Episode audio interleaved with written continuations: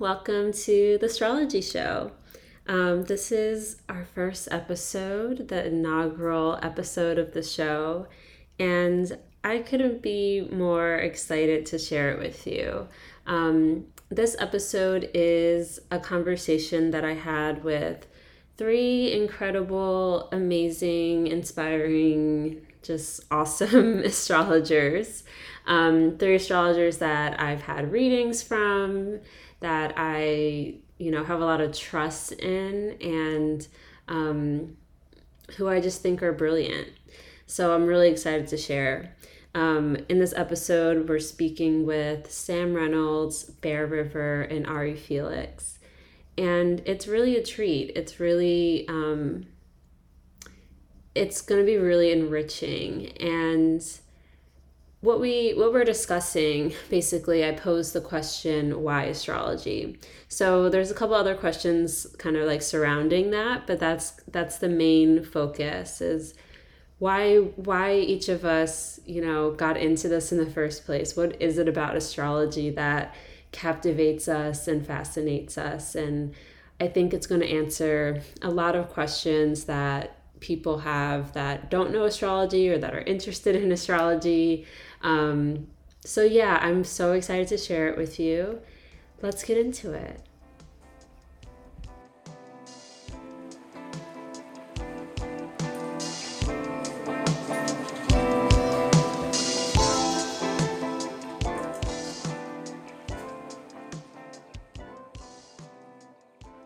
All right. We have three incredible astrologers here that I look up to um, I look up to a lot, and their work has influenced my my work quite a bit.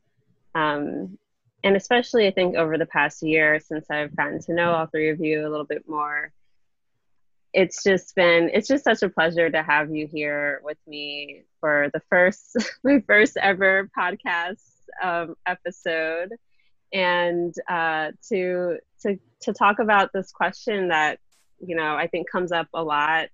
Maybe it doesn't come up a lot. I think it's kind of like in the background of a lot of people's minds who are into into astrology or interested in learning more, which is why astrology.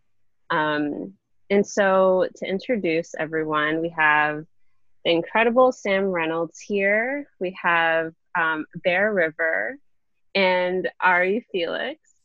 Um, and yeah, snaps snaps all around for all three of you. Um, it's really cool to have all three of you here with me right now. I like I wish I wish you all could see us. We just we all look so beautiful. and melanated and shiny and gorgeous. Um, so so yeah, I want each of you to kind of um, introduce yourself, tell tell us a little bit about your. Um, I, I mean, don't get too into it because I think we're gonna well, we're gonna cover a lot in terms of like how you use astrology and um, what got you into it, but just a little a little intro about yourself. Um, you know how long you've been doing astrology, the type of astrology that you do, maybe and um, maybe like where you're located and yeah, the basics, we'll say. So, Sam, will you start us off? Sure. Sam Reynolds. I'm in Newark, New Jersey. I hail to you from Buffalo, New York, via Philadelphia, via also New York City, Brooklyn, New York. Um, I have been a student and well, I'll say start off as a student. We're all students of astrology. I started off as a student of astrology in 1990. So I guess that's 30 years. Wow. I have been a practitioner of astrology since 2002 um, with my own practice. And um, I think what else? Well, my specialization is in natal, but I also study and teach horary, electional astrology, astrocartography, um, and synastry. And I um, specialize also in terms of, I would say I'm a hybrid between quote unquote modern astrology and quote unquote traditional.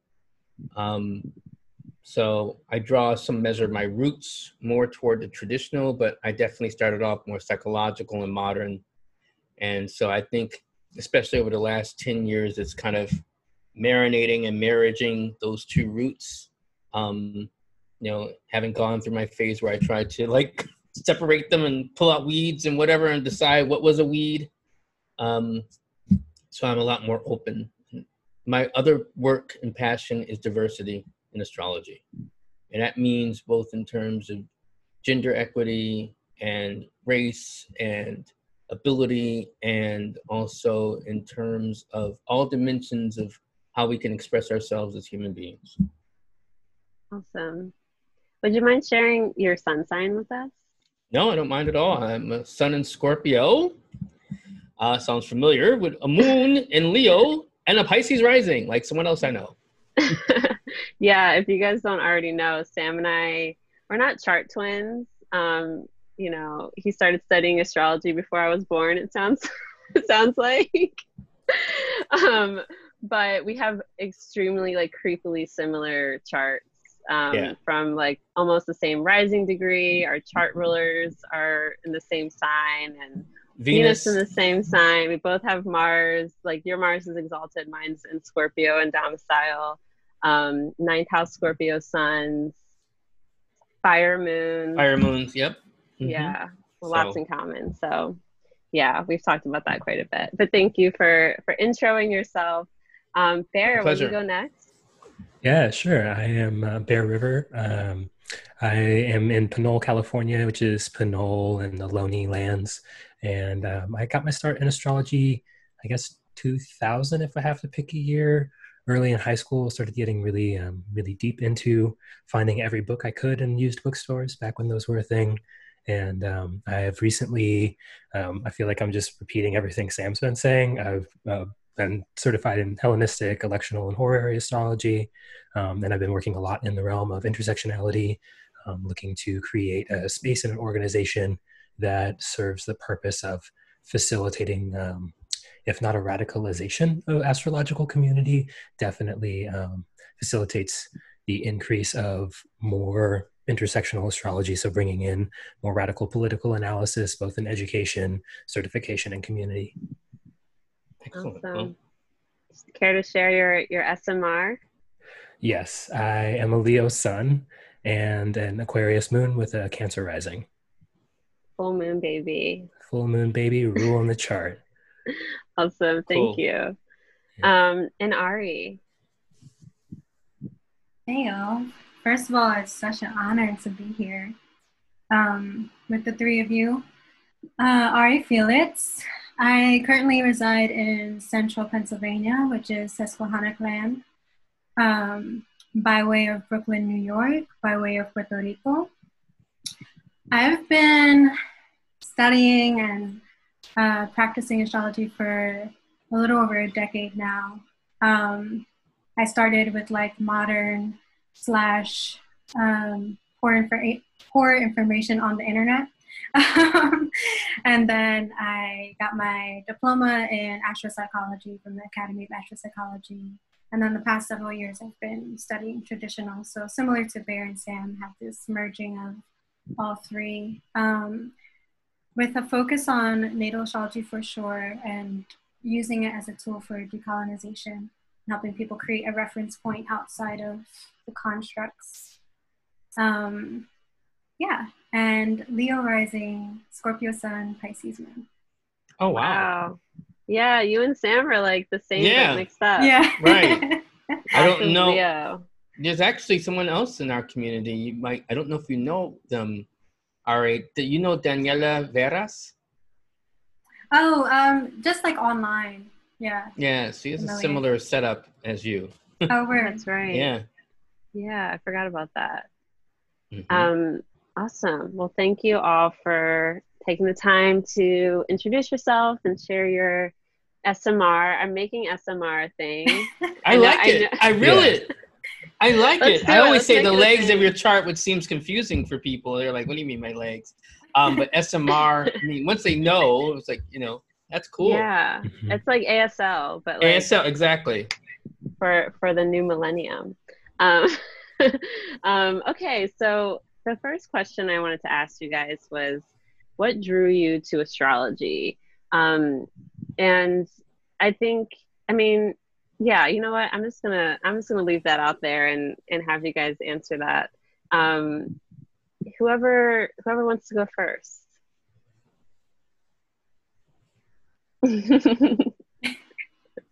I mean, mine was very simple. Um, I'm a Leo, and my grandmother was born three days before me.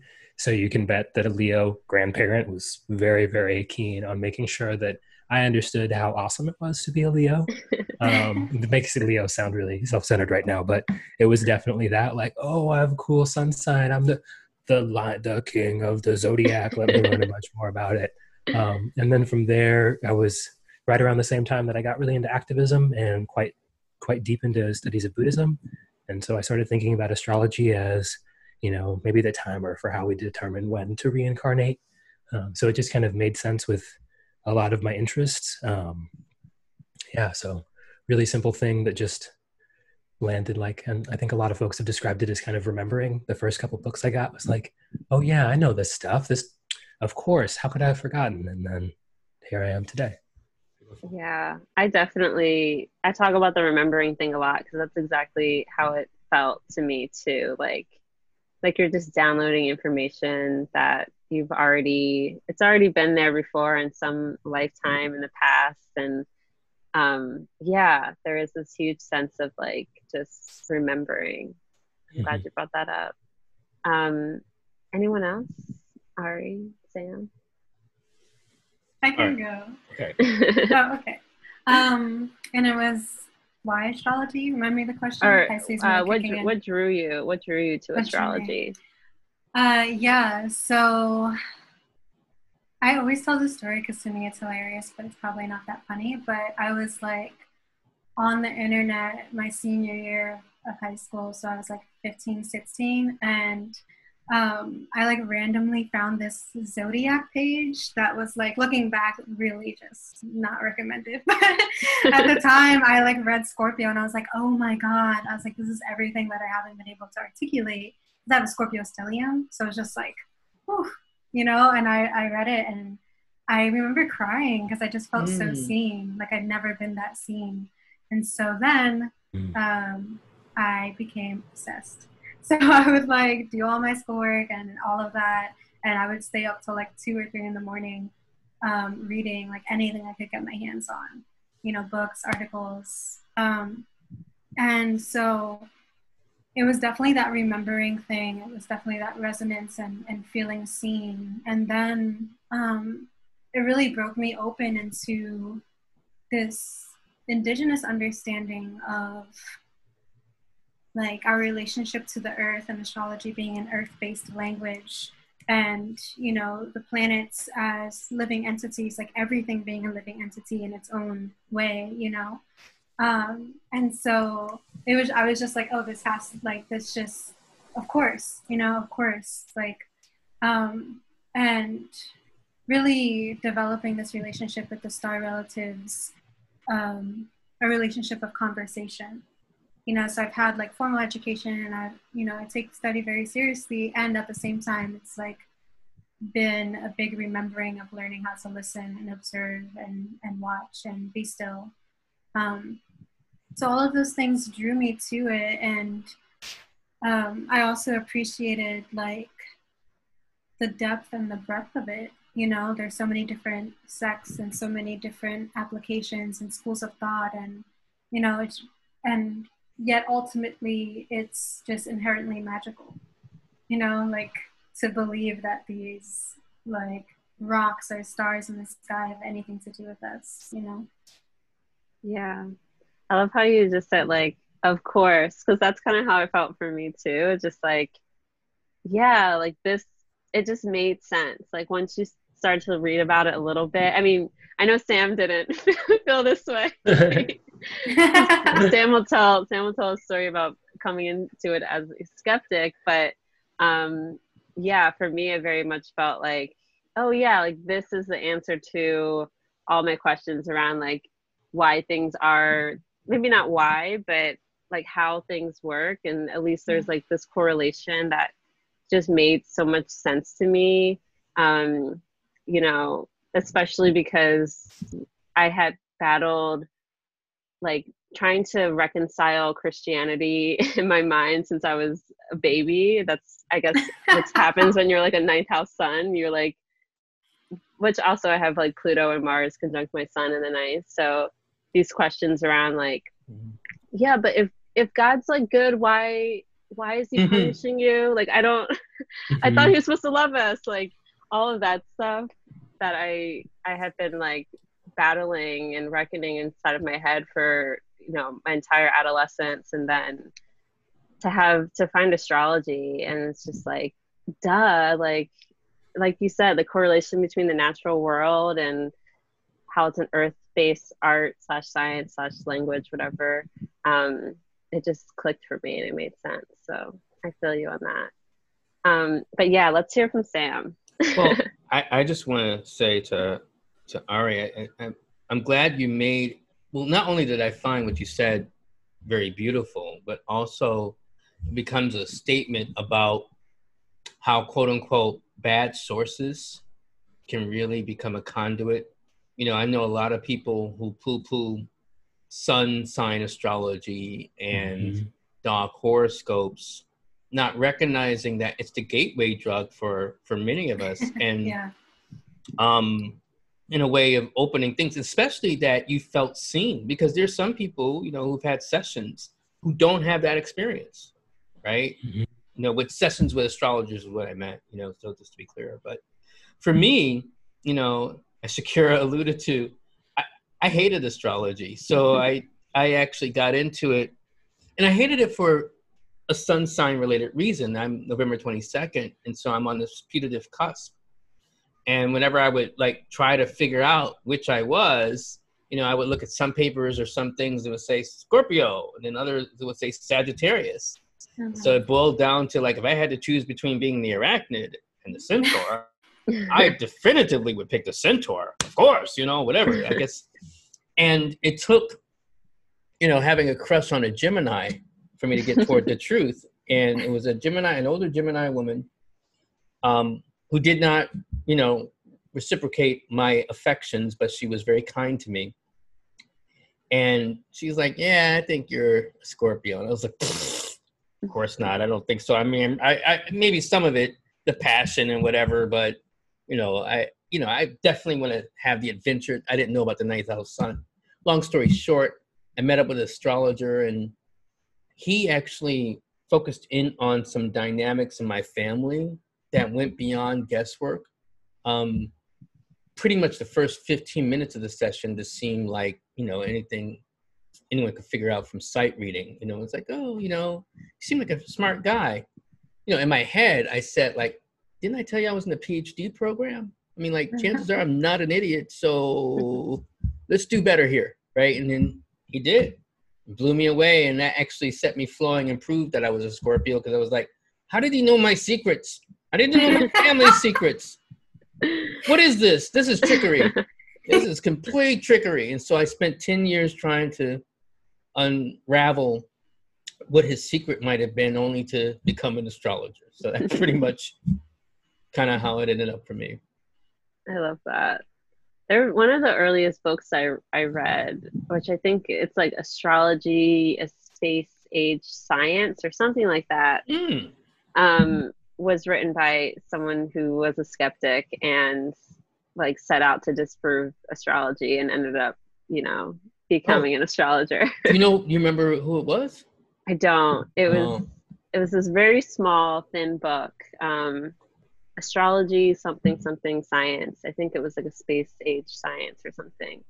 Um, but in the beginning, he talked about that how he set out to disprove it, and then ended up writing a book about it. um, yeah. Okay. So I think another question I have is how did you learn astrology? Because um, obviously there are so many different ways of going about it. I think you know at least at least Ari and I and probably Bear um, came to it via the internet, right? Um, and just Googling and searching. Uh, and so, yeah, I'm curious as to like each of your journeys with it. I mean, of course, you know, as astrologers, we, or most of us at least, will always say that we're lifetime students and we're always learning, and that's very true. Um, but in terms of like getting the fundamentals down and, um, you know, curious about your lineage and your process and um yeah where your sources not your sources but like your uh the people that you learned from and all of that so can i jump in with this yeah please yeah do. i'm kind of anxious for that because there's especially what you just said about you know how the three of you i mean because you're I don't, I don't know i don't know your age bear and I'm 32 i'll be 33 in a couple weeks all right and Yes. and Ari, I don't know your age. You don't have to divulge if you don't want to, but 26. 26. Okay, so you're you know along a similar spectrum. Um, and why I mention that is for a very simple reason because you had the internet. I think that's both your advantage and disadvantage. What I mean by that, um, because I know like some older astrologers may you've countered, I don't know, may have poo-pooed you, and I I think especially for millennials, and I can, like I see, I, advantage and disadvantage. And why I say that is that my trajectory learning astrology started from getting books from uh, someone in my graduate school housing after, after I told her that I had this, you know, brilliant, strange encounter with an astrologer. I think she set me on the next stage of flowing because I was telling her about my my process or my, you know, the, the appointment. And then she you know, I asked her, it's like, well, when's your birthday? Oh, November 22nd. Wait, what year? 1967, my year. I was, wait, wait, wait. You're the same year? Yeah. But we're really different. Are we? Okay, now this is freaky. so, and you have books on astrology? She was like, she was like, yeah. So I borrowed her books, and it was like the only way to learn astrology books. And I think um, there's one other book, but those are the main books I remember. Then the other part of my education became going to Barnes and Noble or Borders, if you remember Borders, Mhm. um, and buying books there. And what books I couldn't buy or this seemed too much because I wanted to buy the whole shelf, I would read there and stay there and you know take notes or save up until I could actually buy or to see if I wanted to buy that particular book. And so for my first 10 years of studying astrology um, in Philadelphia, that's pretty much my education because I didn't know any other astrologers. I didn't meet other astrologers until I go I got to New York. And I bring this up because a lot of older folks who studied astrology like, well, you know, these kids they don't know anything, this everything off the internet. I'm like, well, you know, and it wasn't necessarily much better than our education. It's just a little faster because you had access to more. Now you have access to more sources, but everything was just so slow, you know, in terms of the books. And still, it was a crapshoot because it wasn't until years later that I could make more decisions on like this book sucks, this book Mhm. doesn't, you know. So there's more ways in which that's why I say the advantage in terms of what's happening now is that you can get materials more accessibly and, and faster than what my generation could do. And then it was when I got to New York, I started meeting astrology teachers, and I had really the, this most deep encounter where I looked up this this man. His name is Gail Armistead. Um, he's now passed, and I was wanting to learn rectification. I didn't know how to do it, but I wanted to do my own charts, and then some people who didn't know their birth time. I was like, okay, I'm going to learn rectification. And I went to see him, and I thought maybe we could just do a class on rectification, you know, and then I'll just sit there in his Manhattan apartment, and he'll just teach me about rectification because you can learn it in just one session, right? I thought. and so he started asking me questions like, well, where did you study? At my house, um, with books, whatever. With whom did you study? Nobody. Um, and then he started, you know, probing a little more. And then he then he said it, which you've heard me say online, I think, Secure and Bear a few times. I don't know if you're online on, on Twitter, right, if you are. Oh, you are? Okay. Um, he he asked me, I don't he said, I don't know what you don't know. And I was like, okay. I, I, I don't even know what I don't know now that you put you know position that. Well, why don't you go to this conference, NCGR conference in the city, and you know see if you can meet some people and maybe you study with someone, come back, or you could take an exam, blah blah blah. I thought it was another white man brushing me off, but I was like, okay, whatever. So I'm gonna go to this conference, you, and then we'll see, and I'm gonna come back here, and you're gonna teach me rectification. Um, I never got back to him, but it did set me on my path to meeting more teachers, going towards certification, and um, I studied with Alan Oken, you know, people in New York, John Marchesella. Um, I am blanking on some of my teachers now. Um, I can see his face, but Mark, Mark's last name. Anyway, it's not coming to me right now, but uh, studied with him, and then I started going to conferences and taking classes there, and uh, that that's kind of like the trajectory. And then I signed up for Robert Zoller's online course and program um, when he when it seemed to be under his control, and Christopher Warnock in terms of studying astrological magic. Um, and that's kind of you know just to give you like the short list, but that's kind of my arc.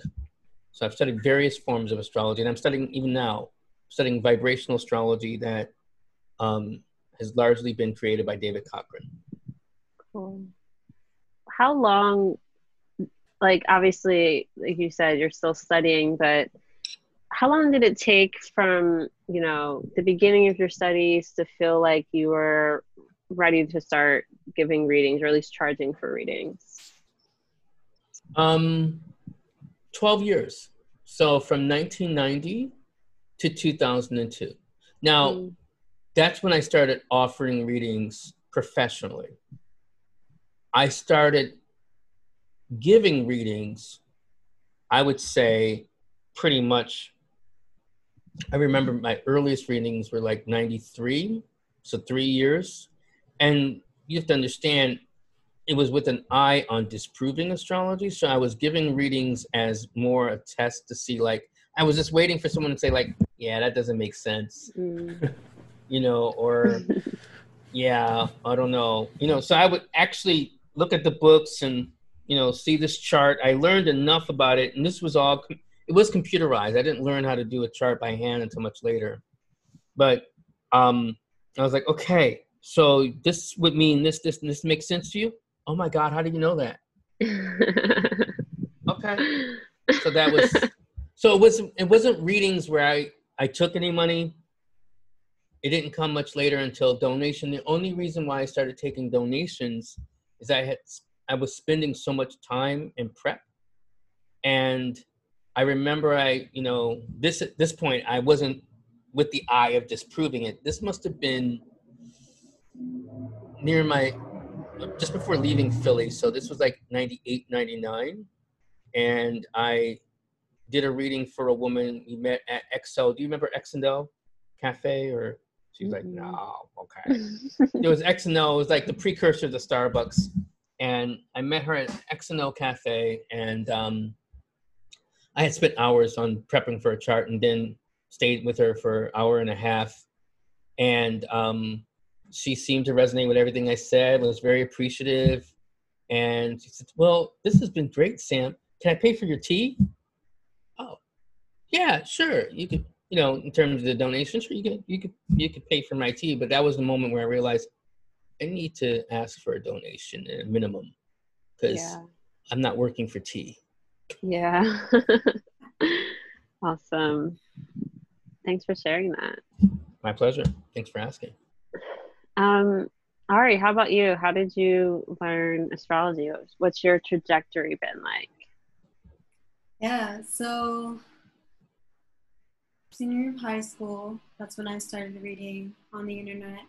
Um, and then it wasn't until my early 20s, I think I was like, oh, it's, it's blurry, but like 20, 21 that I got into Academy, um, and that was a three-year program at the time. Um, and so that was the Academy of Astro Psychology, which was founded by Glenn Perry. Mm-hmm.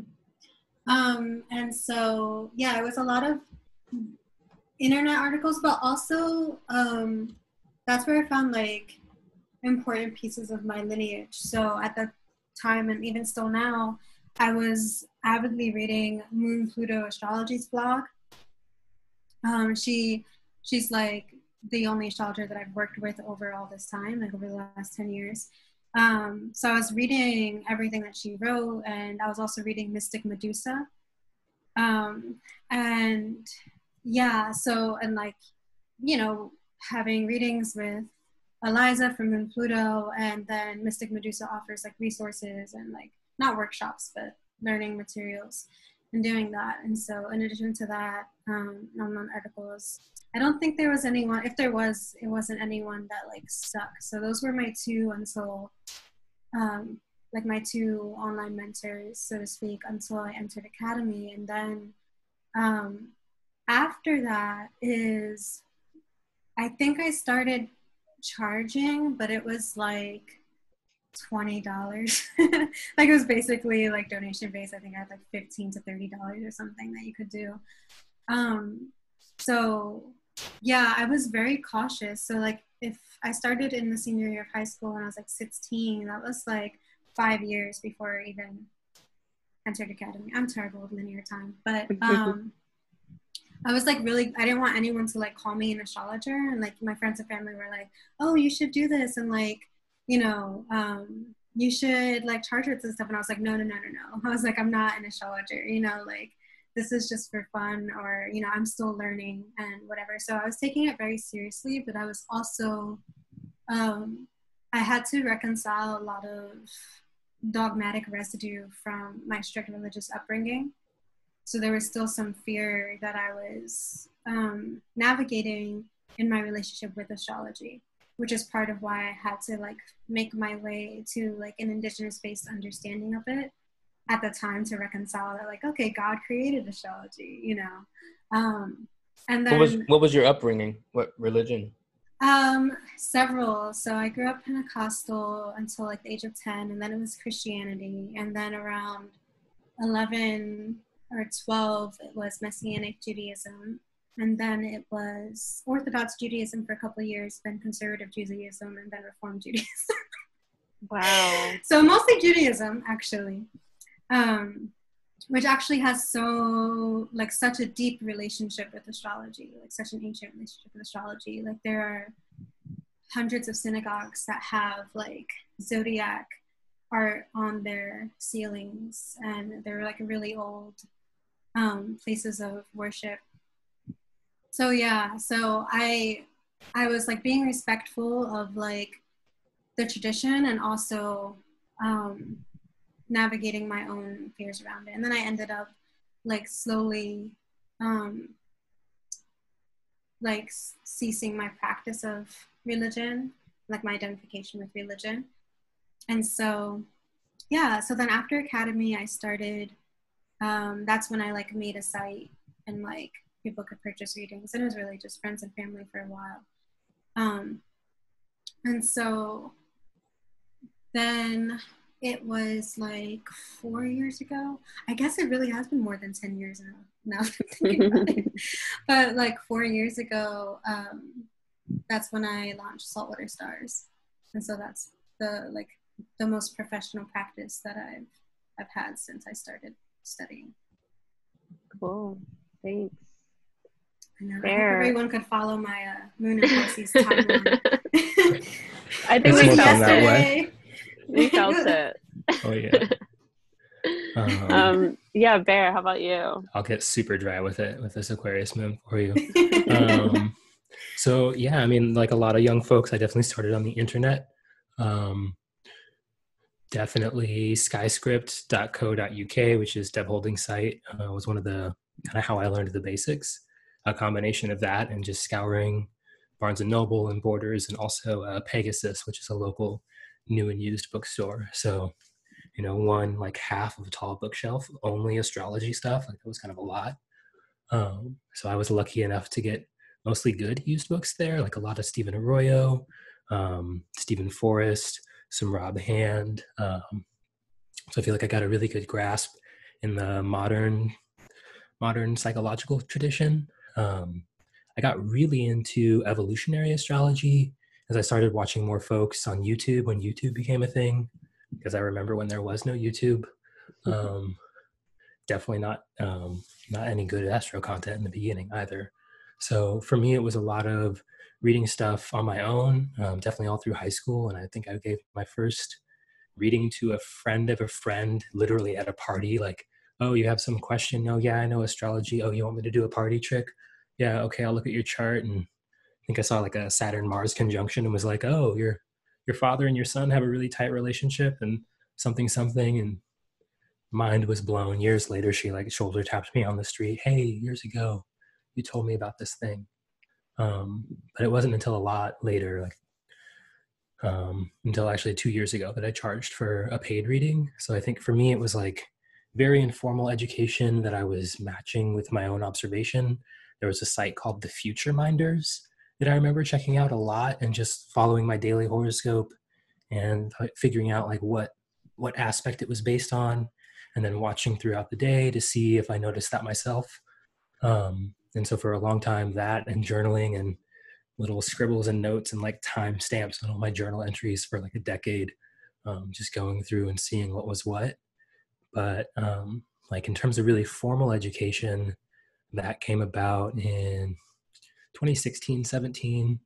Kind of felt like I had learned as much as I could and then started hearing bits and pieces of concepts I'd never never come across. Um, so I started studying with Sonia Francis, who was a student of John Marshall Marchesella. Marchesella. Mm. Marchesella. Um, so definitely like that lineage, I'm very aware of. Um, and then I've studied with Wade Caves um, in his well, in S- the School of Traditional Astrology is where I did my Hore practitioner course. I guess I'm skipping a part in the middle. So much for linear time telling. Um, a part in the middle, um, Sonia Francis is the one who told me about NORWAC, And NORWAC is where I learned about the Washington State Association of Astrologers. So I got a really small taste, just a day and a half of NORWAC, um, that I was able to kind of squeeze in really last minute and got hooked. And then from that point on, I went to every single WASA meeting during the time that I was living in Washington. So got to hear Richard Tarnas speak and Kelly Surtees and Wade Caves and you know, Maurice Fernandez, Jenn Zahrt was actually my very first uh, WASA talk. So just kind of floored, like, whoa, people with PhDs are into astrology. Like, it's not just weird hippies that don't like school. this is absolutely crazy. Um, and so, like, from there, just being exposed to so, so many different people, had the chance to have some mentoring with, um, with Laura Nalbandian through her work with OPA. And so I kind of count my lineages like, um, there's a lot of teachers that I've just come across and a lot of stuff that was um, from students of Jeffrey Wolf Green that have been really, really important in my astrological uh, path, path and practice. Um, but definitely Deb Houlding. I mean, my very first exposure to trying to get more than the basics was through her website. And then full circle, like 12 plus years later, I got to study with her directly and then learning from Wade, kind of um, his take based on being a student of hers. Um, and then definitely Chris Brennan with his Hellenistic and electional courses, um, and knowing that he's you know deeply steeped in you know everybody who was teaching at Project Hindsight. Um, so it feels like a few different lineages that I know were very much a part of my astrological um, upbringing, so to speak. And then realizing that you know those folks, even if there isn't a direct line of continuity and like lineage and teaching, that you know getting in in with those project hindsight folks and their students um, really like connects us back as far as we can get in the like documented historical tradition. So kind of feels like part of that remembering is also like remembering that the lineage um, has been around for for tons and tons of generations. Yeah. Yeah i i i wanted to ask this question because like my i i feel like well at least for me i didn't i never really had like a direct teacher. Um, i did take a couple maybe like two in-person classes with rebecca gordon in new york um, when i first got you know when i first started really studying a couple, maybe a couple years into it but um, i never that's something I've always craved was having like a teacher I could I could talk to about astrology and kind of like bounce my thoughts off of um, and never really had. And I think it's funny you mentioned like 2015 16 bear because I think that Saturn and Sag period of time was like really big for a lot of um, millennial astrologers in terms of like us like I, I hear that a lot that that time period um, mm-hmm. in terms of like when we were kind of getting more serious about our studies, which Saturn and Sag, I guess that makes sense, right? Mm-hmm. Um, and that's my 10th house, and um, my Mercury is there. And that's when I was really like, I need a teacher. Like, I need a way to synthesize all of this information that I've been um, you know taking from books and websites and podcasts and you know i, I needed someone to help me synthesize it all and i didn't get that. But i but it forced me to figure it out myself and to get really serious about that. Um, and you know through talking to a lot of gen z astrologers um, I, I feel like that's that's an insecurity for a lot of younger astros. And um, just not really knowing like where to go to put all of this information together because again we're synthesizing stuff from like the whole world wide web right um, mm-hmm. and then on top of that now there's astro twitter and like you know there's social media on top of all that now whereas before we were learning that wasn't the case either so um, i guess i wanted to ask you guys like what do you think what would you um, advise you know a 21 22 year old astrologer who is like wants to become an astrologer like is down to put in all of the time and effort and energy into studying and learning but don't really they don't really know where to begin? Like what would you suggest for them? And anyone can go. Anybody want to start Okay. yeah, Ari's waving at me. Um, yeah, I, I, can I can dive in first. Then, I mean, what, what I've I've heard, not just in this call, but also in podcast, but other astrologers. I am a fan of kind of stumbling along first, a little bit. Um, when I say stumbling along, piecing together things, um, I'm kind of a fan of it, even though that might seem counterintuitive to how I might sound sometimes, um, because it, one, you have to kind of figure out is this something I really am interested in? Is you know, because we all have had those moments where we're like, oh, this is fascinating, and then like, whoop, forgot about it, you know. So it's kind of good to kind of have that sampling moment until like you realize almost like an orisha, like a spirit astrology is writing you, right? And mm-hmm. that's kind of what I heard and what you were talking about, Ari, right? It rides you, which is kind of also my relationship to it because I didn't want to be an astrologer, right? It wouldn't leave me alone. It kept mm-hmm. showing up. it's like, aren't you interested in me? Hey, look, what about that book? No, I don't want to. Nope. Okay.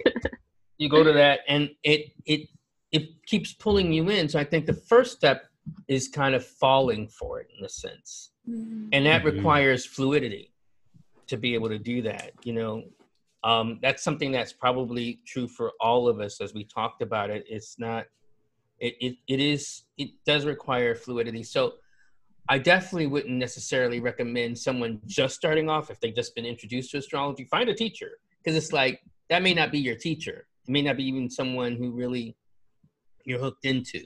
Mm-hmm. So it's okay to kind of look at everything, but I would recommend and, and advise like be a student and enough to realize, well, question it. You know, be open to thinking about well, why is that, and don't be afraid to ask why.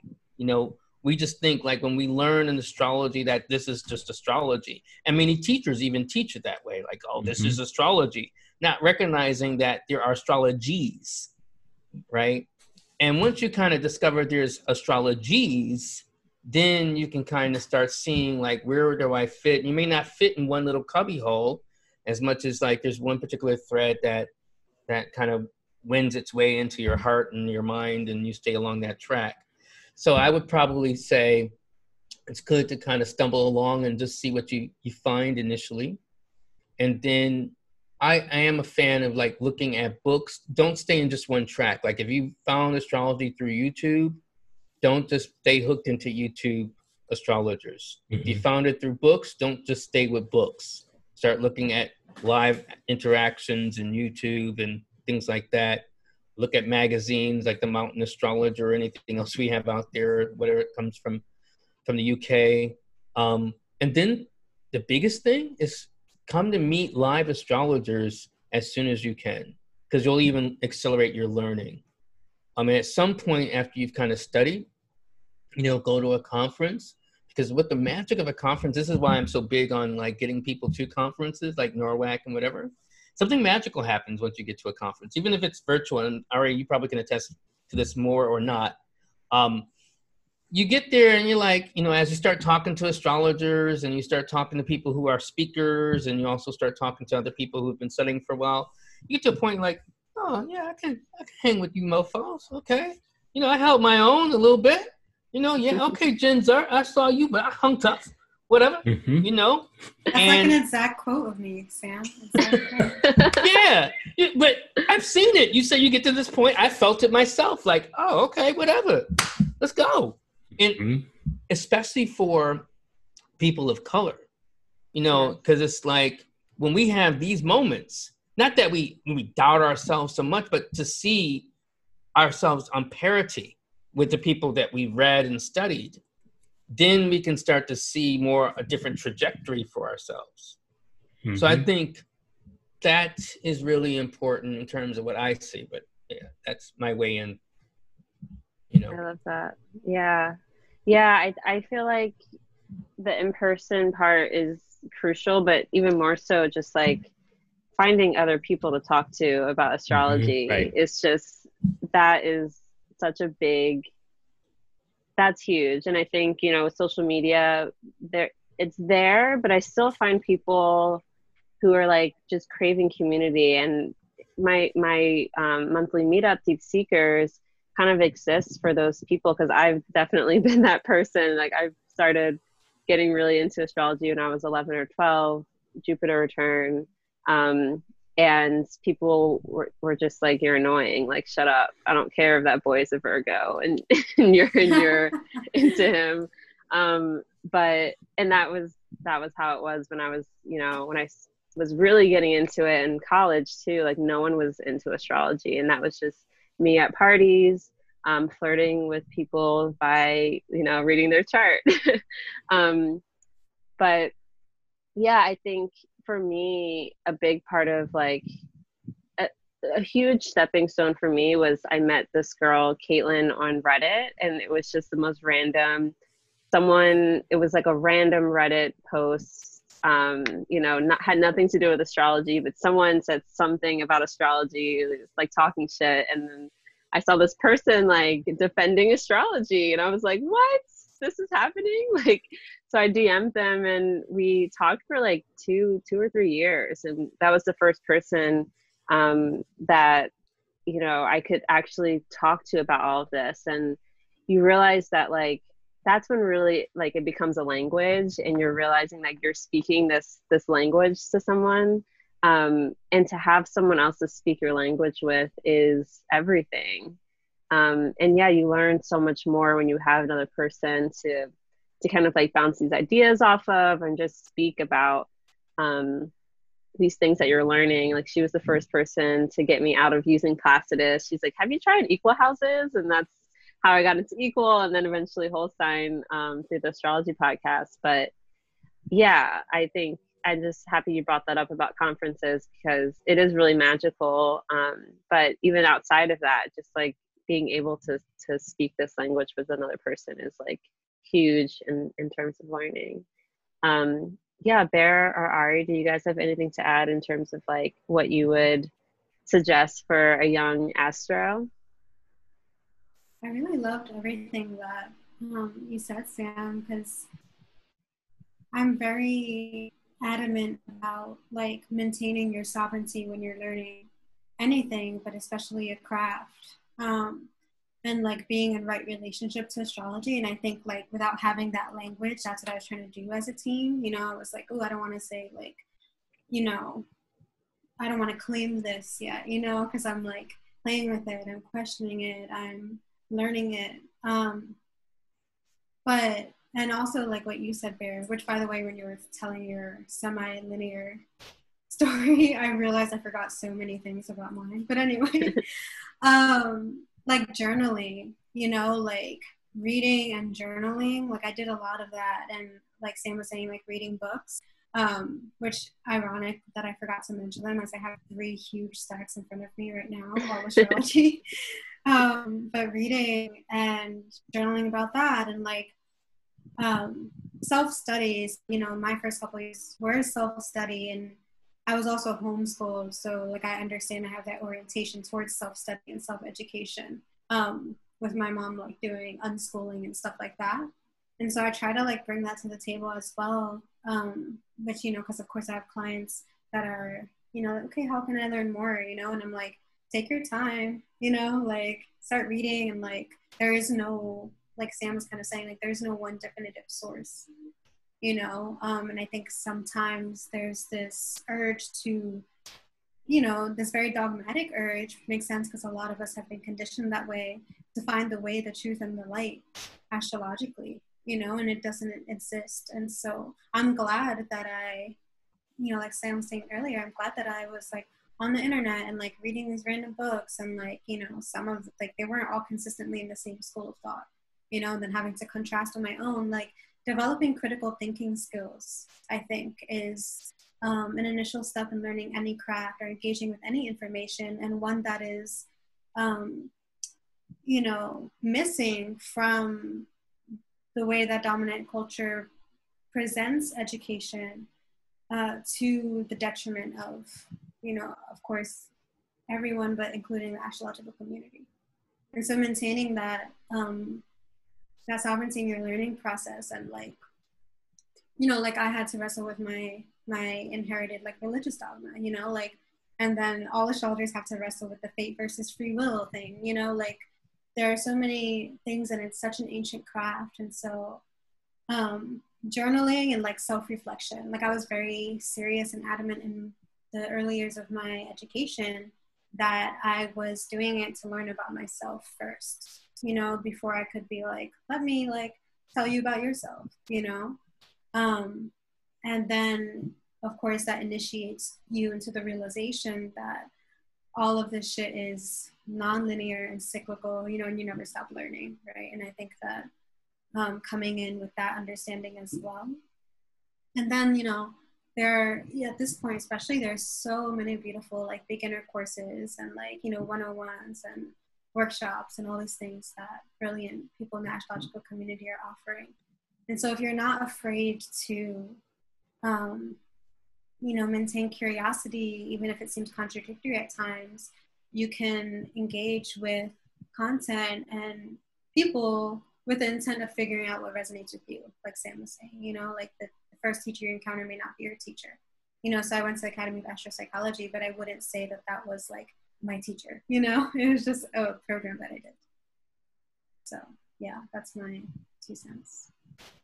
Awesome. Yeah, absolutely. I want to echo so much that both that all y'all have said. Um, but definitely like feel you, Ari, and like it's so important to have a variety to really explore as many different types of astrology and astrologies as possible. Um, one thing I want to definitely recommend is to like don't limit your astrological studies to astrology. Mm. Um, you know, sports are a really great way to see what's up with Mars. Um, like following, uh, like film is a really really great way. Any like whether it's books or film or TV shows, like whatever sort of um, scripted non-real thing that you enjoy watching or ingesting is going to show you a lot of really interesting ways that the planets interact with one another so like really, and then if you do decide to become an astrologer, you know, Ari and I were talking about this earlier today. You know, sometimes the best way to explain something to a client isn't to get really technical about the planets and Venus was in this phase and it just moved back into visibility and be like, that's like Kim Kardashian. And for some folks, like that's all you need to say. Mm-hmm. Right. So like there's the language of astrology is its one thing is its own thing but to be able to translate that into a bunch of different dialects that clients are going to understand is a different step.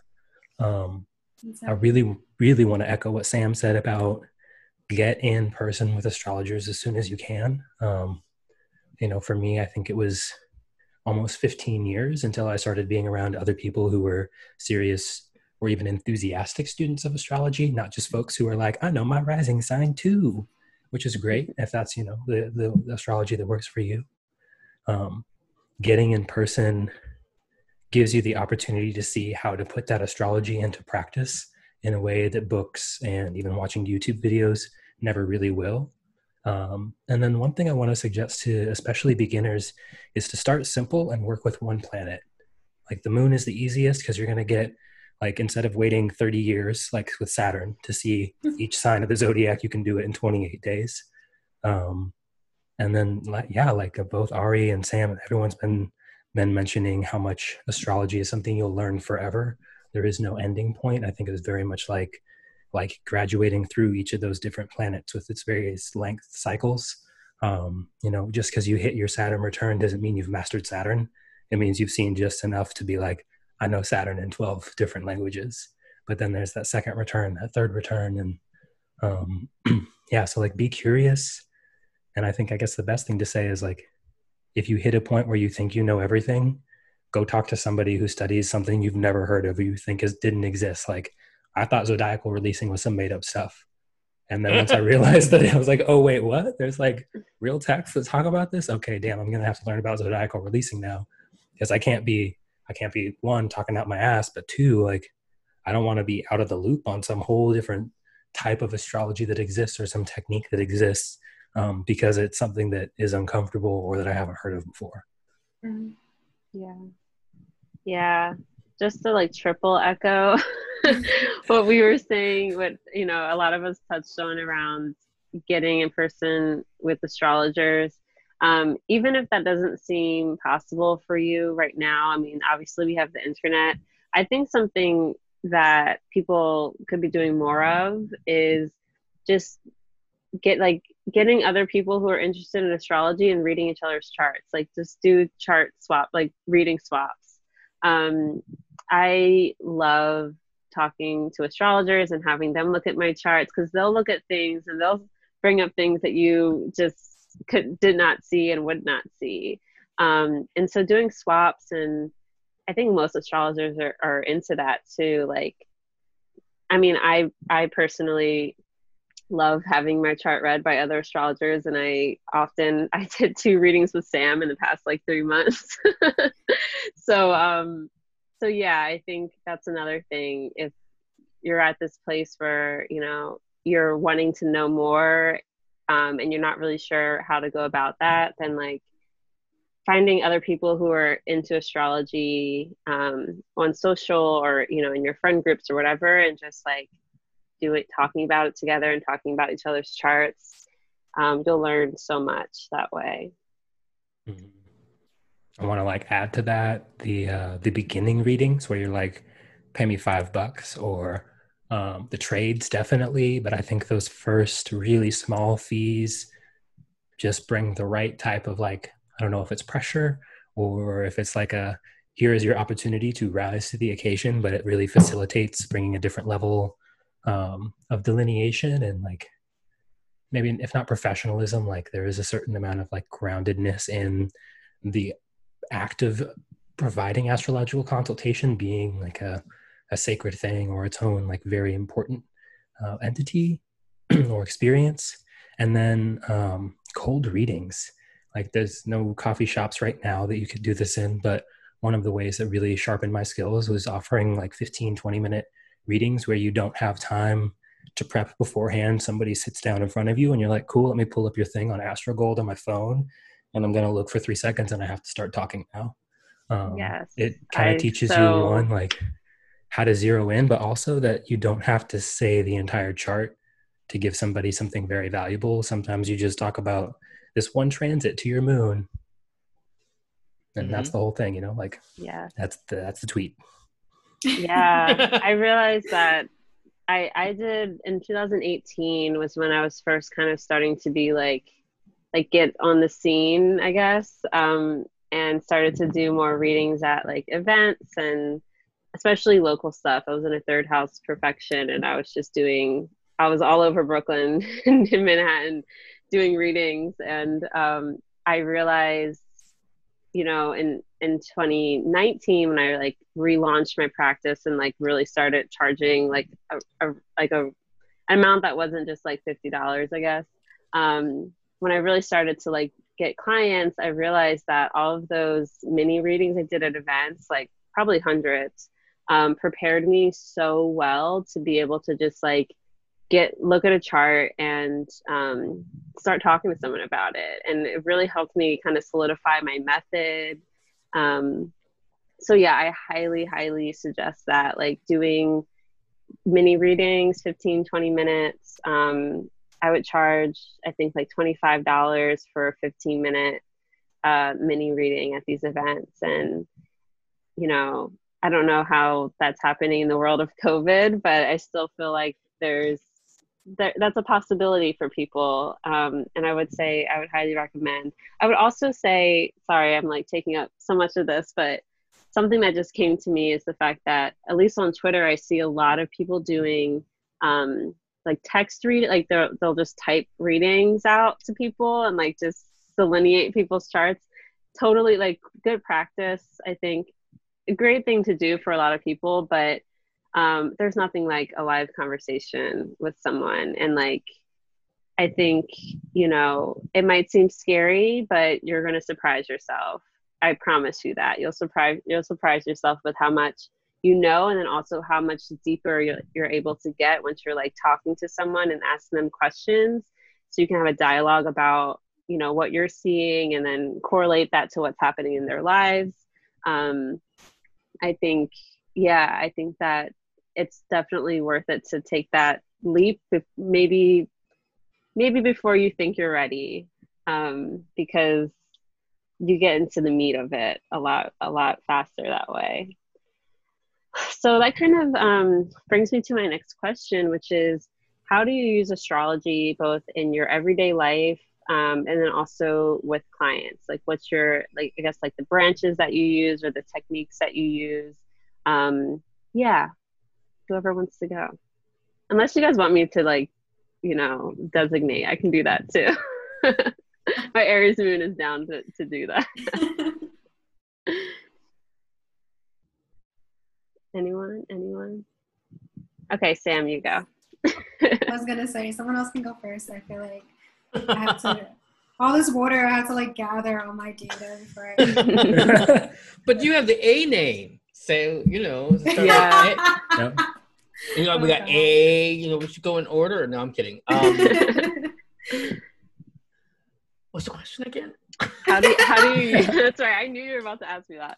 Um, how do you use astrology in your how do I use life? astrology right in everyday life and with my and clients? with clients, yeah. Right. Okay in everyday life, um, I mean, I do pay attention to the moon. I'll say it sometimes, um, because there are certain true to what Bear talked about. Starting with the moon, I mean, I think. Well, first, can I just say this? I think that we're dope right now, right? I just think you know when whoever's listening to this, I want to, I want you to know that I think this is a grade premium content, not just because I'm on it um, I think it's really solid advice. I wish I had gotten right, mm-hmm. and I think you know it's great that it's coming from people of color talking about this particular stuff, and it's not just obviously for people of color. So who's ever listening, I think this is for anybody and everybody. So I'm really proud and and happy that we're dispensing quality information. Not that I had doubts, but it's just like oh, this is really good. um, okay, I'm biased. Okay, but I think true to what Bear was talking about, starting with the moon, because I definitely believe in the, the power of the moon. So I have just been observing my relationship to the moon for decades. And so, you know, and some moons speak louder than others, not just per your chart, but your encounter with it, because sometimes you can't even predict it. So that's how I talk about crypto moon.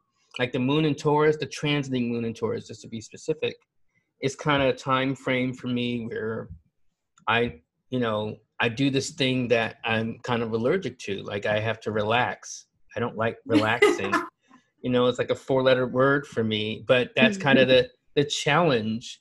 Um, or when the moon is in Cancer and how that might play out with my wife and I in terms of some dynamics.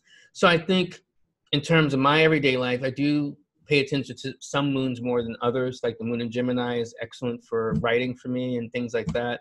Obviously, lunar returns, moon in Leo. It's like, oh, hey, you know. So I think that's one way in which it comes in my daily life um, and trying to take advantage of things. Um, every now and again, I get into planetary hours, and you know, I have that on my. So when I say every now and again, um, it depends on what I want to do, and doing that. I mean, my life centers around astrology, both in terms of organizations, doing clients, you know, clientele, teaching. So, like, you know, on some level, it's a 12 hour day for me related to astrology. And maybe there's four hours when I'm not doing it. Maybe I'm like taking a nap or I'm, you know, playing a game or I don't know this does tweeting count? I don't know. It depends. I may not be talking about astrology or watching something, but my life centers around it. So that's kind of my daily life. Now, with my clients, most often um, with natal astrology, it's using some measure of, eh, you know, a complement of tools. So I focus in on looking at natal analysis, talking about the sun, moon, and rising and looking at the rulers, although I don't know necessarily talk to them about all the rulerships involved, but I focus on that as a conduit to talk about life purpose. And like, because I start with that because I think, you know, you want to know whether you're in an alignment or not. And a lot can come from discussing how they're in alignment. And I don't decide if they're in alignment.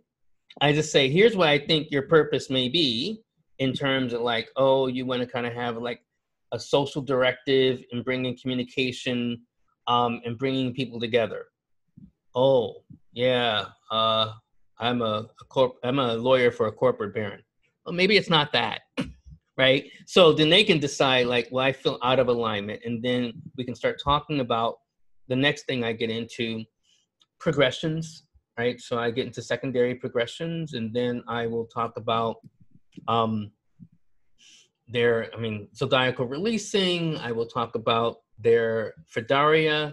Now, when I say I talk about that, I don't necessarily mention that with them. I just know what they're in. Um, and then obviously, I'm big on profections. Profections is perhaps my most reliable, biggest tool. Like it, it has blown me away of most other things. I mean, I also draw on solar returns. So these are like the complement of things I look at because I think like a lawyer.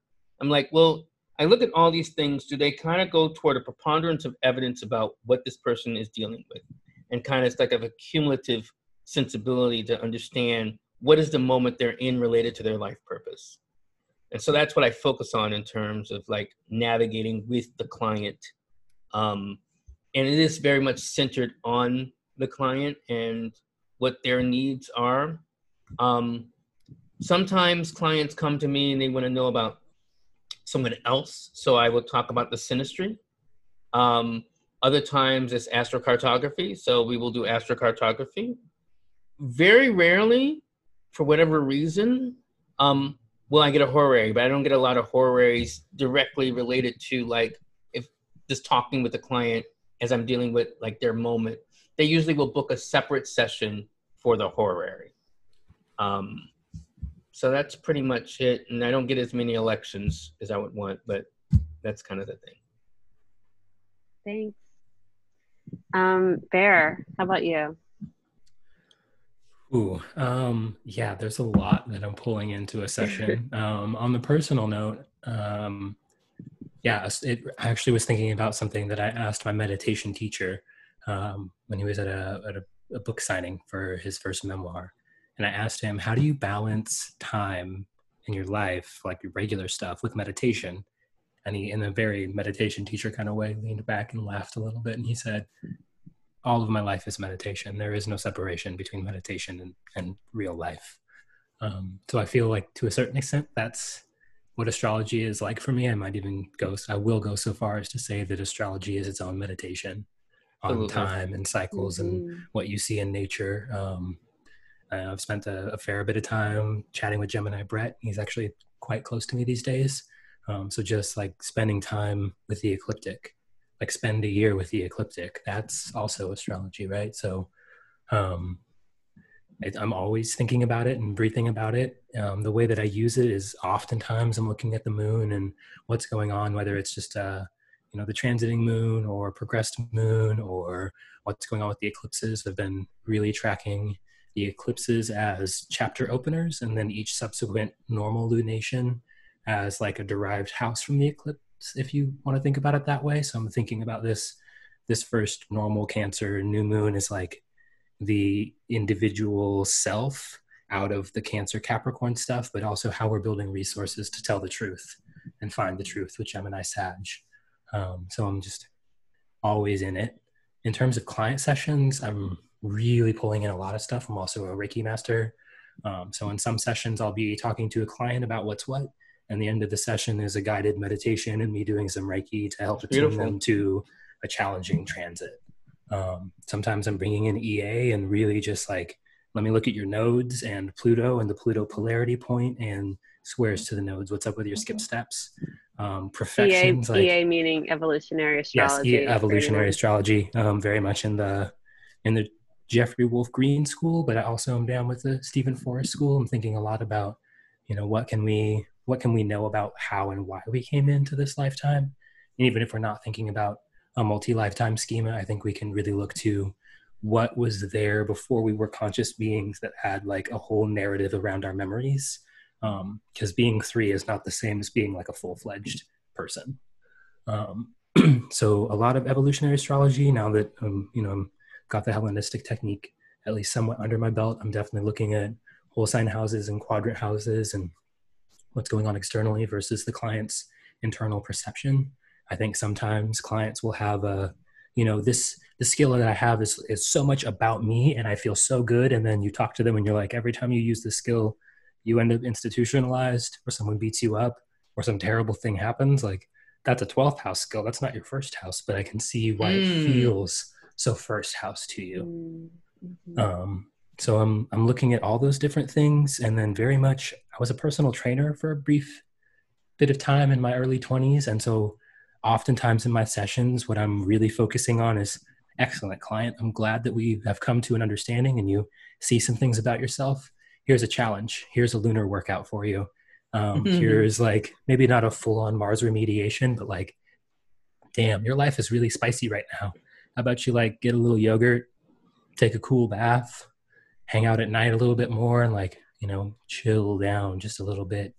Um, so I'm often thinking about like literal metaphysical workouts together with Reiki and just a multidisciplinary approach to supporting a client, whether it's just feeling more empowered or tackling a life change or just like in the same way that personal training can be about wellness or about bodybuilding, um, really just listening to the client and seeing, you know, I think um, one of the interesting things that I found is the is the consultation chart. Um, and now that I know more horary, you could argue that it's a horary chart also, but I think that consultation chart, every single time I look at it, tells me something about what the client needs from me and why they're coming to me instead of Sam or Kirah or Diana or any number of my very skilled and wonderfully eloquent colleagues. Like, what is it that I have that the client needs that made them wind up in front of me today? I love that you said that because I think that's something us like astrologers as a community need to celebrate more that like we all have so many different techniques and different approaches i can't help but think about your second house leo stellium about like all of the things like your whole to your your toolkit kind of mm-hmm. um yeah and like i know that you know, I know some evolutionary astrology, and that was a big part of, you know, my the beginnings, I guess, for me. But if someone wants that sort of reading from me, like that's not really my that's not my strength. And there are astrologers like you um, like Sabrina Monarch, you know, who are really skilled more in looking at the evolutionary framework. So I I would love to see more um, yeah, astrologers just talking, I think being more specific about their um, their framework and like the type of astrology that they use so that you know you can be like yeah i do this but like my friend over here does this really well and i think you should um, you should maybe look into what they do. And yeah i think we should be talking more about our our um yeah i guess frameworks. So i'm happy that you brought that up. Um ari how about you? How do you use astrology? I think you're you're muted. You muted yourself. I was like what happened? I muted myself because i was clearing my throat. Uh, I love that reflection about astrology as a meditation because I really feel like I'm at that point with it. So like sometimes I'll you know look at the moon, um, which I also like third or fourth that motion about like starting a relationship with the moon. Um, yeah, like like Sam said, it depends what I'm doing. You know, like if I'm taking a trip, I'm gonna like maybe look a little longer, you know, what's going on, what day is more peaceful or whatever. Um, but unless I'm working with astrological magic, there's not a lot of um, attention I pay much anymore to like my daily transits or even my weekly transits. You know, I'm just kind of like flowing with, and also like I know, you know, so like mm-hmm. what's whatever's going on, I can just instantly plug in my mind into my chart. Um, so yeah, with astrological magic, like I do take the time out to, you know, planetary hour and planetary day, and like even um, I do pay attention to the planetary days in general, just for like the feel of it, you know, and like being in com- communication and communion and conversation with that with that planet. Um, so yeah, up, and then you know, it's really it's my whole life, you know. So like all I do is write about it and talk about it. So um, with my with my clients, it's definitely um, like in the beginning. I did a lot more of like one way conversation. You know, more like technical delineating and like these long emails or like um, whatever. And so I got over that very quickly. Like I was like, this needs to be conversation. You know, like it needs to be a consensual conversation it needs to be like a, a lived experience and so um, at this point in my practice like i said before like i used a chart to help people create a context and like a reference point for themselves outside of colonialism and all these constructs in the hierarchy which is intersecting systems of oppression. And so like I work with a lot of people in movement work who are like on the front lines or in organizations or like um, doing community work. Um, for liberation, for freedom, specifically Black and Indigenous um, freedom. And so a lot of what we talk about is like, you know, what what is their brightest contribution, you know, and like what is their desire and like what what lights them up and how they can bring that to community work. Um, and then otherwise, it's a lot of energy clearing. Like my conversations with people are a lot of energy clearing and um, clearing like money blocks or relationship blocks or you know self love blocks. Um, I don't use this like these phrases generally, but I'm trying to like describe it.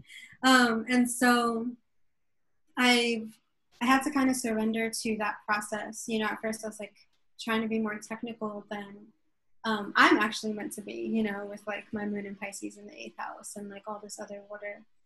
And so um, in the last few years, I've also been incorporating a lot more uh, integration of my psychic gifts, you know, and realizing like that's why I needed it to be a conversation because I'm really, really listening, you know, and I'm saying things. And yes, I'm looking at the chart um, and I'm using the chart as a portal, you know, between me and that person. And um, yeah, it's evolved to a lot of ancestor work, like working with people to be in relationship with their ancestors or listening to people's ancestors. And so, you know, basically, I guess what's considered mediumship um, through the portal of the chart. Um, so yeah, but all of that is woven into like the astrological context, you know, and so I'll use the astrological context of whatever's coming through for me, like as a channel, like as a as a clear vessel um, for the star relatives or for whatever that person needs to hear from whatever source, you know, and um, speak in speak in like my plain language, but also speak in astrological terms to um, do that translating, you know, and have some kind of cushion between um, the information and the processing the information, if that makes sense. Definitely. So, yeah. So at this point in my practice, it's really like energy work, ancestral work, psychic work. Um, and I think, in essence, like supporting people and cultivating a relationship of radical love with themselves and therefore the world. Like Grace Lee said, like transform yourself to transform the world. And so I feel like the as long as like saltwater stars has been a thing and like even somewhat before that, there's like this seeming gap in like my formal astrological education because I was taking my sociopolitical education very seriously. So I was going to, you know, conferences for movement work and, you know, political liberation and I was engaging in those workshops and, and those um, education materials. And so taking like five years to like really radicalize myself and like be in relationship with decolonization as a praxis and bringing that to my work. I love that. Thank you. Um, yeah, I I love what you said about like using your more psychic skills and and using the chart to it's like the tool um, just in the same way that a lot of psychics and mediums use tarot or even like playing cards as like yeah. a divination tool i find i find that the same thing with the chart and you can just kind of like get some so many downloads from just looking at a chart um mm-hmm. and so i feel that for sure um yeah he just said so much and i'm like I wanted to I'm trying to remember all the things that I wanted to that I wanted to um to you know to build off of, of what you said but yeah I mean that that was that was all really resonant.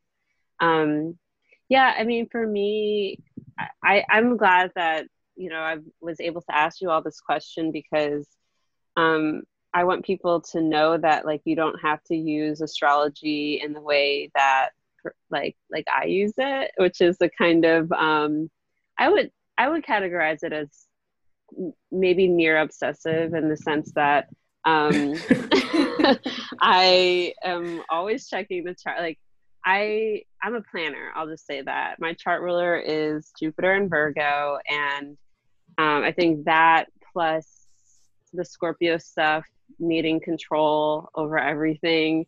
Um, I I love to plan and you know, I have I'm looking at things in like 2020 like I was just looking at, oh, when can I schedule this thing in August 2021? Like let's let's look what the best chart would be for that. I'm a little obsessive with it and, you know, I schedule I use astrology to like schedule when I'm sending an email or at least I'll check the chart before I send an email or even a text sometimes, you know, if I'm like hitting up a cutie on Tinder, I want to make sure that like that you I know you, maybe I'll wait 10 minutes, you know. um so with that being said, like it, you you can get that deep with it, you know, you can you can go to that level like I do. Um and plan everything with astrology uh or you can you don't have to do that at all and that's completely fine um and i would I would not encourage anyone to be as as uh you know anal as I I can get. Um, so yeah, thank you all for sharing that. And uh, this brings me to my last question, which is kind of you know the first question which is why astrology and and so by that i mean like why why is this the tool that you use um, and why like why are you engaging in this community even? Um, yeah i guess you can take it however it comes to you but why astrology? Um, sam i'm going to ask you to go first. I feel picked on. I wasn't even doing this this time. Right? Um no. Um i think the short answer to that question why astrology is kind of what i relayed earlier believe it or not it and maybe I am I'm speaking more in the demonic realm, won't leave me alone, right? And um, and now it's come to the point I don't want it to leave me alone, right? And I think there is, you know, I've tried to, you know, piece together rationally why this is, and the only thing I can walk away from with that, in terms of like how it makes sense rationally, is that there are moments where I kind of just have this image of myself, you know, looking at astrology, looking at, you know, even after all these years, going like, but how? Like, how does this make sense? Like, wait, what? And then it, you know, you just see it and it keeps happening. And it's just like, okay, all right. And so I'm, unlike anything else in my life, I'm continually fascinated. The fascination even after 30 years, has not gone. You know, I got, I didn't realize at the time, but I got bored with the academy at some point. Um, I felt my limit. I've been like many of you, like in different things, you know, did poetry. I'm a published poet. You know, I was in theater, playwriting, all these different things. You know, like at some point, I'm like, yeah, okay. I, I didn't love it quite the same way. And so I keep choosing astrology because I think astrology keeps choosing me. And in terms of this community, um, I, I think, and I, I think we've all kind of alluded to it, but maybe Kirah, you actually alluded to most, um, or maybe Barry, it was you too. Um, some of the smartest people I've met have been in the astrological community. The most interesting people I've met have been in the astrological community. Yet many people you know and it's, we may all have this kind of this supposition and thought that you know it's kind of hippies or crunchy folk or but there's all kinds of folk. You know there are people you would never suspect are into astrology. Who turn out to know more than you do and you're like oh i'll give you an example because like he was my my secret quote unquote not weapon, but secret resource for a number of years. Gabriel Rosas, right? Gabe, you know, I don't know what it was. I mean, he started following me, and I said something, and I saw something. This is literally in like 2009 because we've been connected, you know, like for 11 years. And I was like, oh, you know some astrology, you know, basically your kung fu seems good, right? then, you know, I met him in person and we talked in New York and I was just like, oh, you know, Kung Fu is very strong. You know, I don't mean the kind, I'm sorry. I'm doing the movie than any particular Asian people, by the way. So just to be clear. Um, but I was like, oh shit, he knows more than I, I do. And, you know, and it's like, he, but you would never suspect it. And this is the kind of things I love about our community. And then and I'm about to get a little emotional, just to be with you three. I mean, I was alone for a long time, right? Um, or I felt alone. I don't know if I was actually alone, but you know, kind of now seeing more a growing crop of people of color coming in with their full selves, their energy, you know, and even having like awkward moments on Twitter, like, who is you? And I'm like, hey, just a mofo who's been around for 30 years. Don't worry about me. Just keep going. you know, but even that moment, it's kind of like, well, this is the way of the world, right? This is kind of like how it can be. You know, you don't owe me anything, right? And but it's just wonderful to see, and that's what keeps me coming. Um, yeah, that's my my take. Thank you. There, how about you? Oh man, why astrology? That's such a big question. I feel like Sam touched on so many things. Um, I would say, in addition to some of the smartest people I know being astrologers, some of the most self possessed and humble people I know are astrologers. Um, I feel like if I had to think of 10 people who are most likely to accept whatever you say about your experience as being totally true without it taking it remotely personal, they would all be astrologers.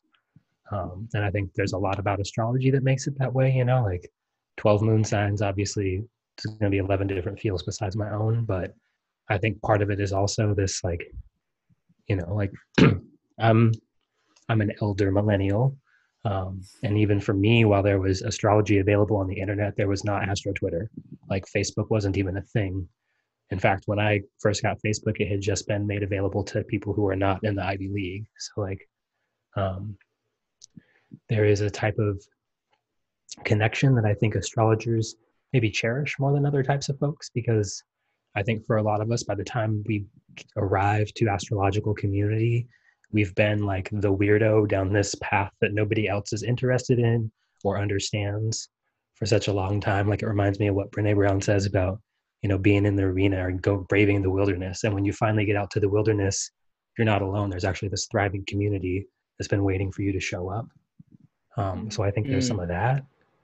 And then, like, as an indigenous person, as a disconnected indigenous person, as a black person who was not raised by any black family or in black culture, like my experience of belonging is very Aquarius moon in the eighth house, very mm. alienated.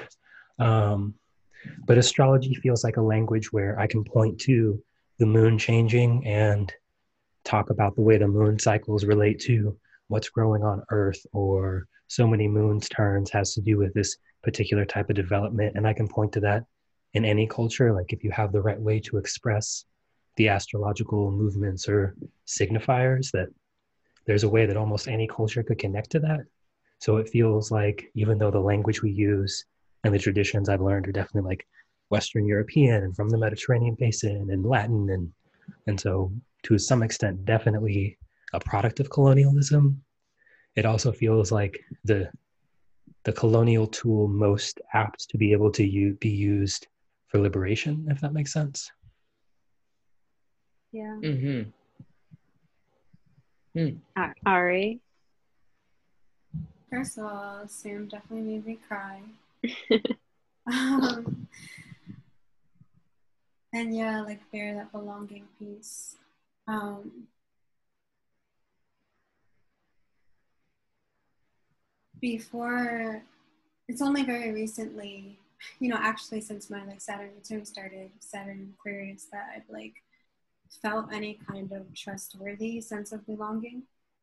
Um and so up until that point when you know other temporal versions of belonging would fall away i always had my relationship to the stars and the planets you know like i always had um, the star relatives. And especially growing up like in city spaces you know if you don't have access to land and water and um, stuff like that like and even if you can't really see the stars you know but you know that they're there. Um, and so like sam said like i choose it because it chooses me. Like it's a very similar thing where i did not expect to be on this path. You know, I wasn't like, oh, this would be a lucrative career or vocation decision. You know, like I was, um, when I found astrology, I was about to, you know, get my secondary English teaching degree. You know, like that's what I was going to do. And then I was like, I'm going to take a gap year to like save money and like be sure because I don't really feel like teaching kids and that feels unfair to both of us. Um, and then, you know, that turned into me being like, oh no, actually, like, this is what I want to do for the foreseeable future and beyond that. And having, before that, really having never felt so certain about anything in my life, you know? Um, and so very much and i had to surrender to it you know i had to be like okay this is what i'm going to do you know like it was a very difficult decision uh, to fully commit um, but once i did i did and it definitely it's it's inexplicable in a way to try to articulate why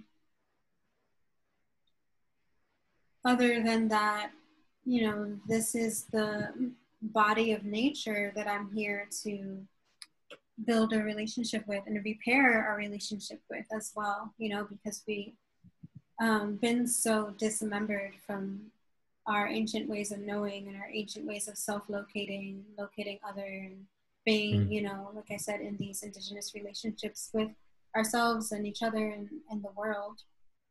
Um,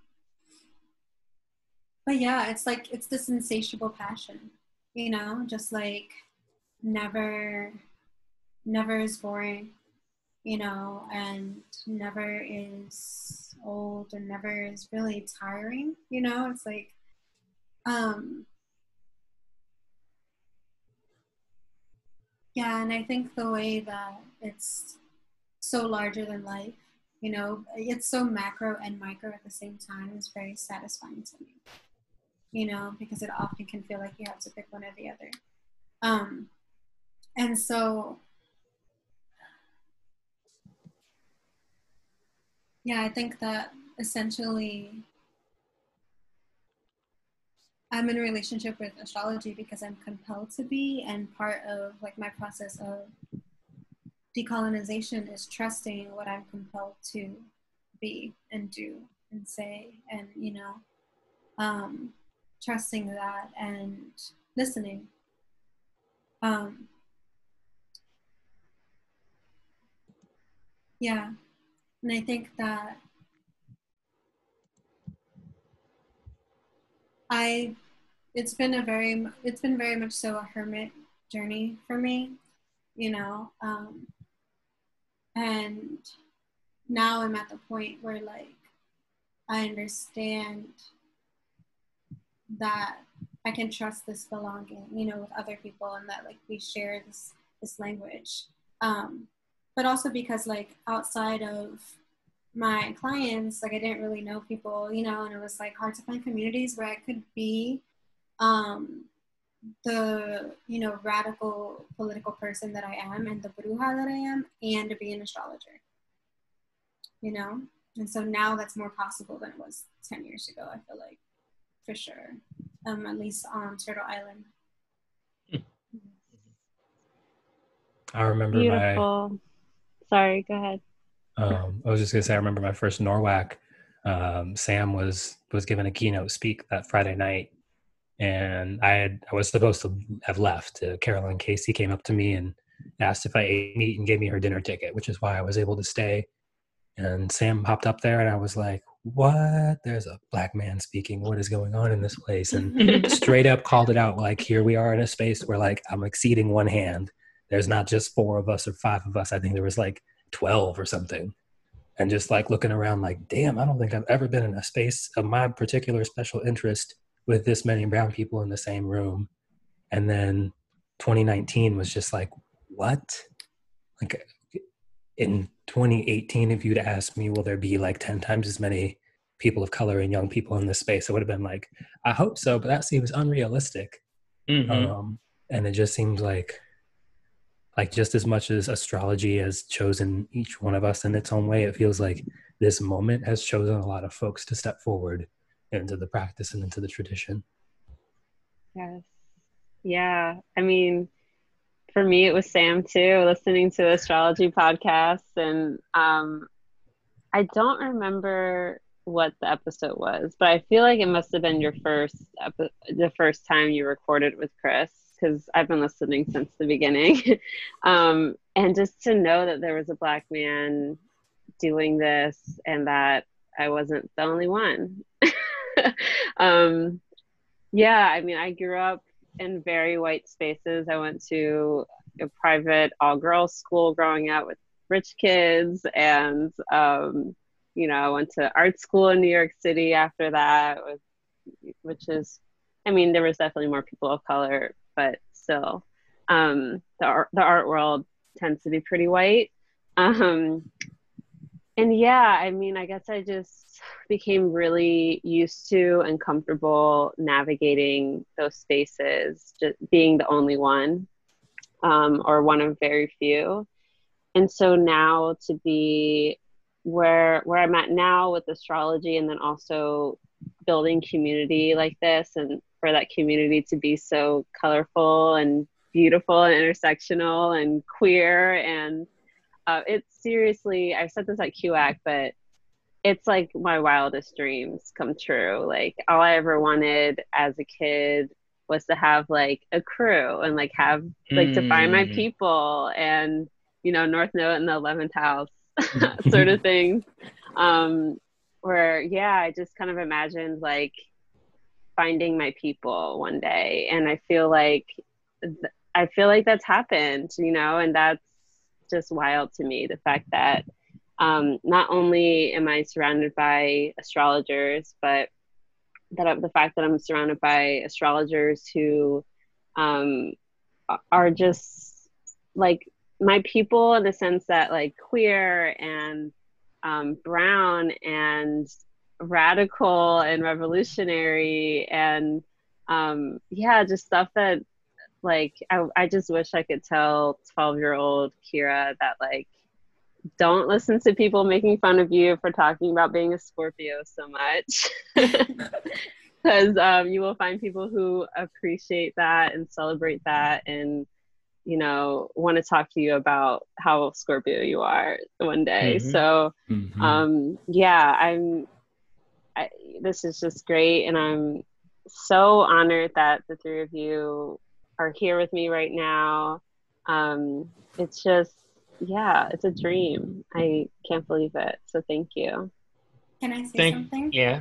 Mm-hmm. Yes, please. Oh, I just wanted to um, offer offer some reciprocity through gratitude to Sam for all the visible and invisible work that you've done over all these years to um, help make this moment that astrology is experiencing possible. Mm-hmm. Yes. You know, and honor you and honor your devotion to our people and honor your devotion to the craft and being a sacred gatekeeper and gate opener and um, showing up with such humility and, and clarity at the same time. And so thank you for Thank you. Yeah, thank you for that gift. I will receive that and I appreciate that. Um, and thank you for having me, Kirah, and thank you, Bear and Ari, for for not just showing up as you just said to me, but also, you know, it does come with some measure of responsibility, which I'm sure you're both, all three of you are up to. Now, you know, is to carry it forth, right? And to know that it's to cultivate and to do even more and take it higher, take it farther, um, and make it yours. And what I see is that you are, you know. I haven't seen you as much in, in action areas. I've seen Bear and Kirah, but you know what I can see from from you, Bear, is that you're making it yours.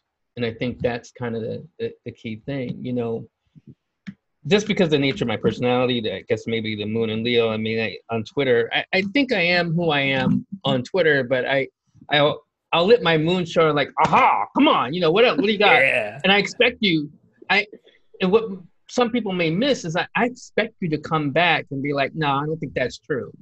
Hmm. That's fine. Good. I yeah. want that. I want you to come back and like, that ain't true. Blah blah blah. Because I think one of the things I found from my elders is like, well, toe the line, you know, mm-hmm. do mm. what I say. And I'm like, well, that's not growth. You just want you want me to mimic you. Mm-hmm. Yeah. You know? Mm-hmm. So I think I think that's kind of the the real possibility is like encouraging each other, developing so that this is your inaugural podcast, Kirah, that this is auspicious, I think.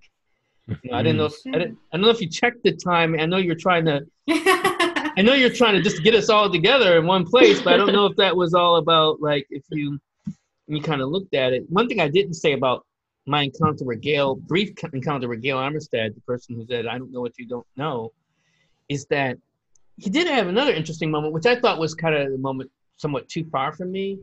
Um, but when I called him to make the appointment to meet him, um, he said, he's like, well, I don't hear any paper wrestling. What paper did you experience wrestling as we were trying to coordinate the appointment? well, looking up in your your ephemeris to know if this is auspicious. and I was like, dude, I was just trying to figure out my calendar when I could actually go and see you. You know, because I've always been kind of busy, but I was like, okay, but it got me thinking. So it's like it was an interesting thing to think about in terms of, you know, how you tie things. And yeah, you know, if you see me as humble, it's more so because I'm always in I'm humbled by astrology. I think the only way you can experience humility mm-hmm. is to find something that humbles you. Mm-hmm. You know, when mm-hmm. people say, yeah. you know, be humble, blah, blah, blah. If you don't have something in which you are focused on to humble you, you won't be humble. Mm-hmm. So, Our like, ruler in Virgo. yeah. So, you know, like I've learned, like I was writing a little bit during our conversation, like star relatives. Like I'm really appreciative of that phraseology that really ties into some other things I'm working on. So, you know, especially related to the daemonic realm and position mm-hmm. between the 12th and the 8th and the 4th. And of course, you're channeling a lot from the 8th through your moon. Mm-hmm. I feel like we've all had this moment of channeling during this whole conversation. Definitely. So, anyway, but thank you. Ah. You guys are all so awesome. this is we are awesome. awesome. We're, we're awesome. yeah, this has been awesome. Thank you. Um, to close out, let's let's drop some um, some handles, some links. Uh, Ari, where can people find you? Instagram saltwater.stars, Twitter saltwater stars underscore, Facebook saltwater stars, www.saltwaterstars.com. I think okay. that's it. awesome. Cool. Thank you. Bear, how about you? You can find me mostly inactive on Instagram. Astral, like the astral plane dot ids ids astralids. Um, you can find me way more active on Twitter, astralids, astral underscore ids. Um, you can find my website, Psyche and Soul Astrology, all spelled in the normal English way. Um, yeah, that's the primary places you can find me. There's definitely a few other things that I'm working on. I'm uh, the community outreach chair for the NCGR San Francisco board now. And uh, oh, awesome! Congrats. Yes. You're working with Russia. Russia. Uh, no. Well, she's the president, right?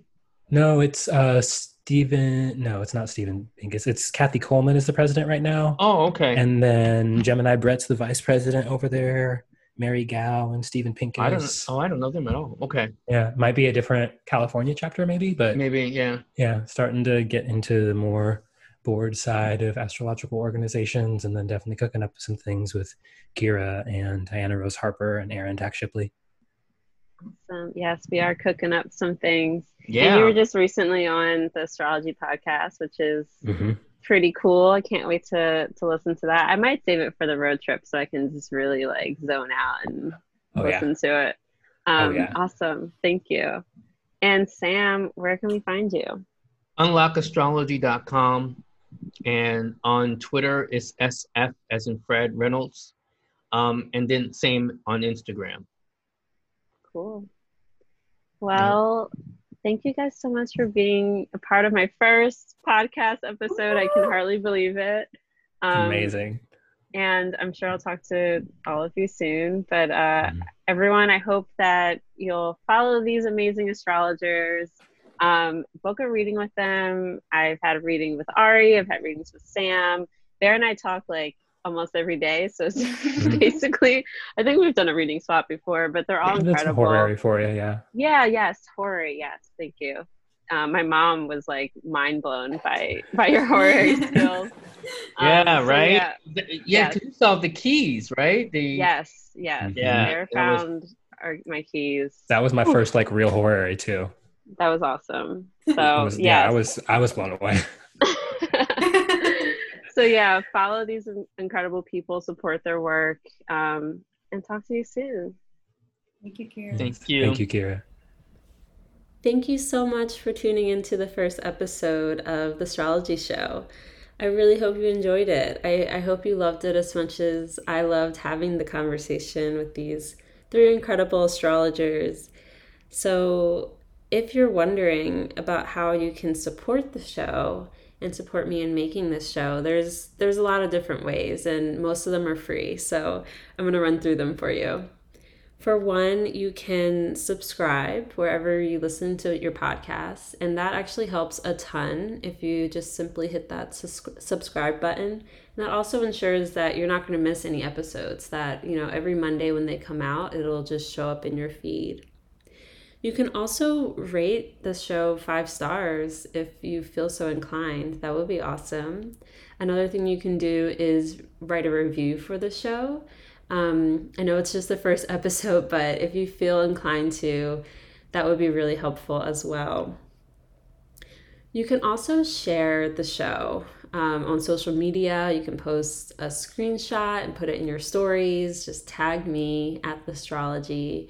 Um, yeah, share it. Send send it to your friends who are also astrology lovers who you think would get a lot out of it. That's a really great way to help support me. And then there's Patreon. So I made a Patreon page for the show. It's patreon.com slash thestrologyshow. And there's three tiers. The first tier is the conjunction, and that's $3 a month. And that basically grants you early access to all the episodes. So before they're posted out into the world, I'm gonna post them on Patreon first. And um, yeah, in that tier, you'll you'll get early access. The second tier is the Sextile, which is $6 a month, and that will give you early access as well as um, access to a monthly AMA with me. So, AMA stands for Ask Me Anything, and we'll basically get together once a month and you can bring all of your astro questions, even all of your life questions, and um, we'll talk about it. I'll, I'll answer as many as I can in the time in the time provided. And then there's the Trine tier. The Trine tier is $10 a month.